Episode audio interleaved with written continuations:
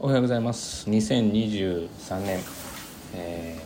2月の14日火曜日、今日も聞いていただきありがとうございます。私立の受験が終わりまして、明日ですね、公立高校の推薦入試に、なるんですが、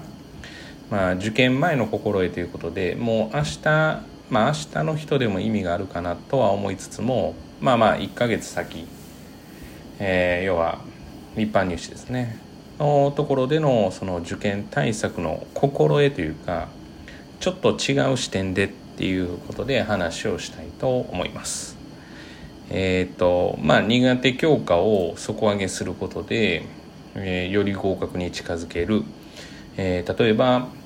得点しやすい教科で、社会とかですね、今から勉強して上がりやすい教科で、得点を掴んでいく、1点でも高く取ることが、合格へのは、近道というか、合格への確実な一歩を踏み出せるということではあるんですが、これは真っ当な意見で、もしですね、今から言う視点がなければ、参考にしていただくのも一つかなというふうに思っています。それはですね、得意科目の見直しです。というのは、得意科目は、あまり意識をしたことがない、無意識で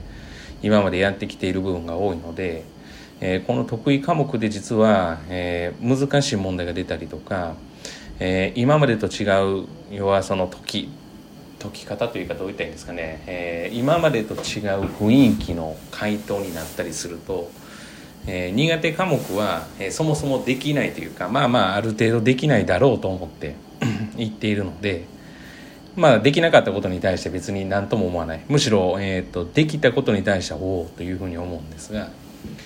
得意科目はできなかった時の動揺がちょっと半端がないので、そのできない時、万が一難しい時にどういうふうな心持ちにしていくかっていうことは非常に大事で、そこの対応ってなかなかしたことがないと思うんですね。できて当たり前だったんで。できて当たり前とか、例えば別にその勉強の世界でなくても、強くて当たり前な時に、崩れた時にどう立て直すかっていうことがやっぱりなかなか分からないっていうことがあるので、そこに関しては、一度も失敗したことがもしないんだったら、一つ見直すのもいいかなというふうに思います。見直すというのは、より一層勉強するっていうわけじゃなくて、そのできない時にどういう手順を踏もうかなっていう、でそれが個人的にわからないということがあれば、各担当の先生ですねに、聞いて対策を練るのも一つなのかなというふうに思います。地学堂で言えば、2人がいますので、その2人に聞いてもらう方がいいかなというふうに思います。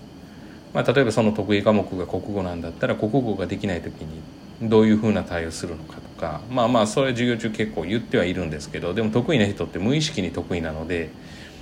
どうしてもその意識化にできないということが働いた時にどう対応するかって結構難しいんですね。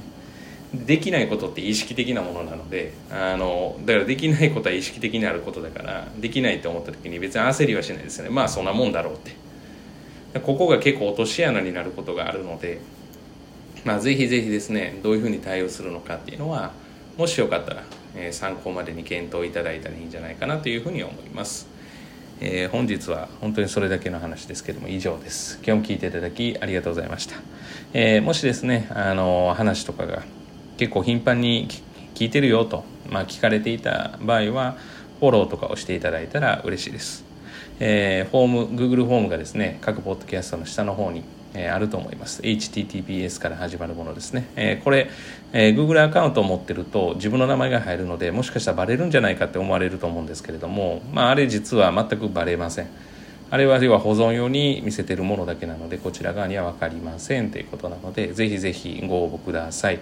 でもしよろしければですね、各ポッドキャストで、星とかをつけるところがあるものもあります。Apple はあるんですかね、Spotify と、いいというふうに判断していただいたら、いいものをつけていただいたりするとありがたいですし、率直な意見を書いていただいたらいいかなというふうに思います。本日は以上です。今日も聞いていただきありがとうございました。今日一日が皆様にとっていい一日となることを願いまして、また次回お会いしましょう。では。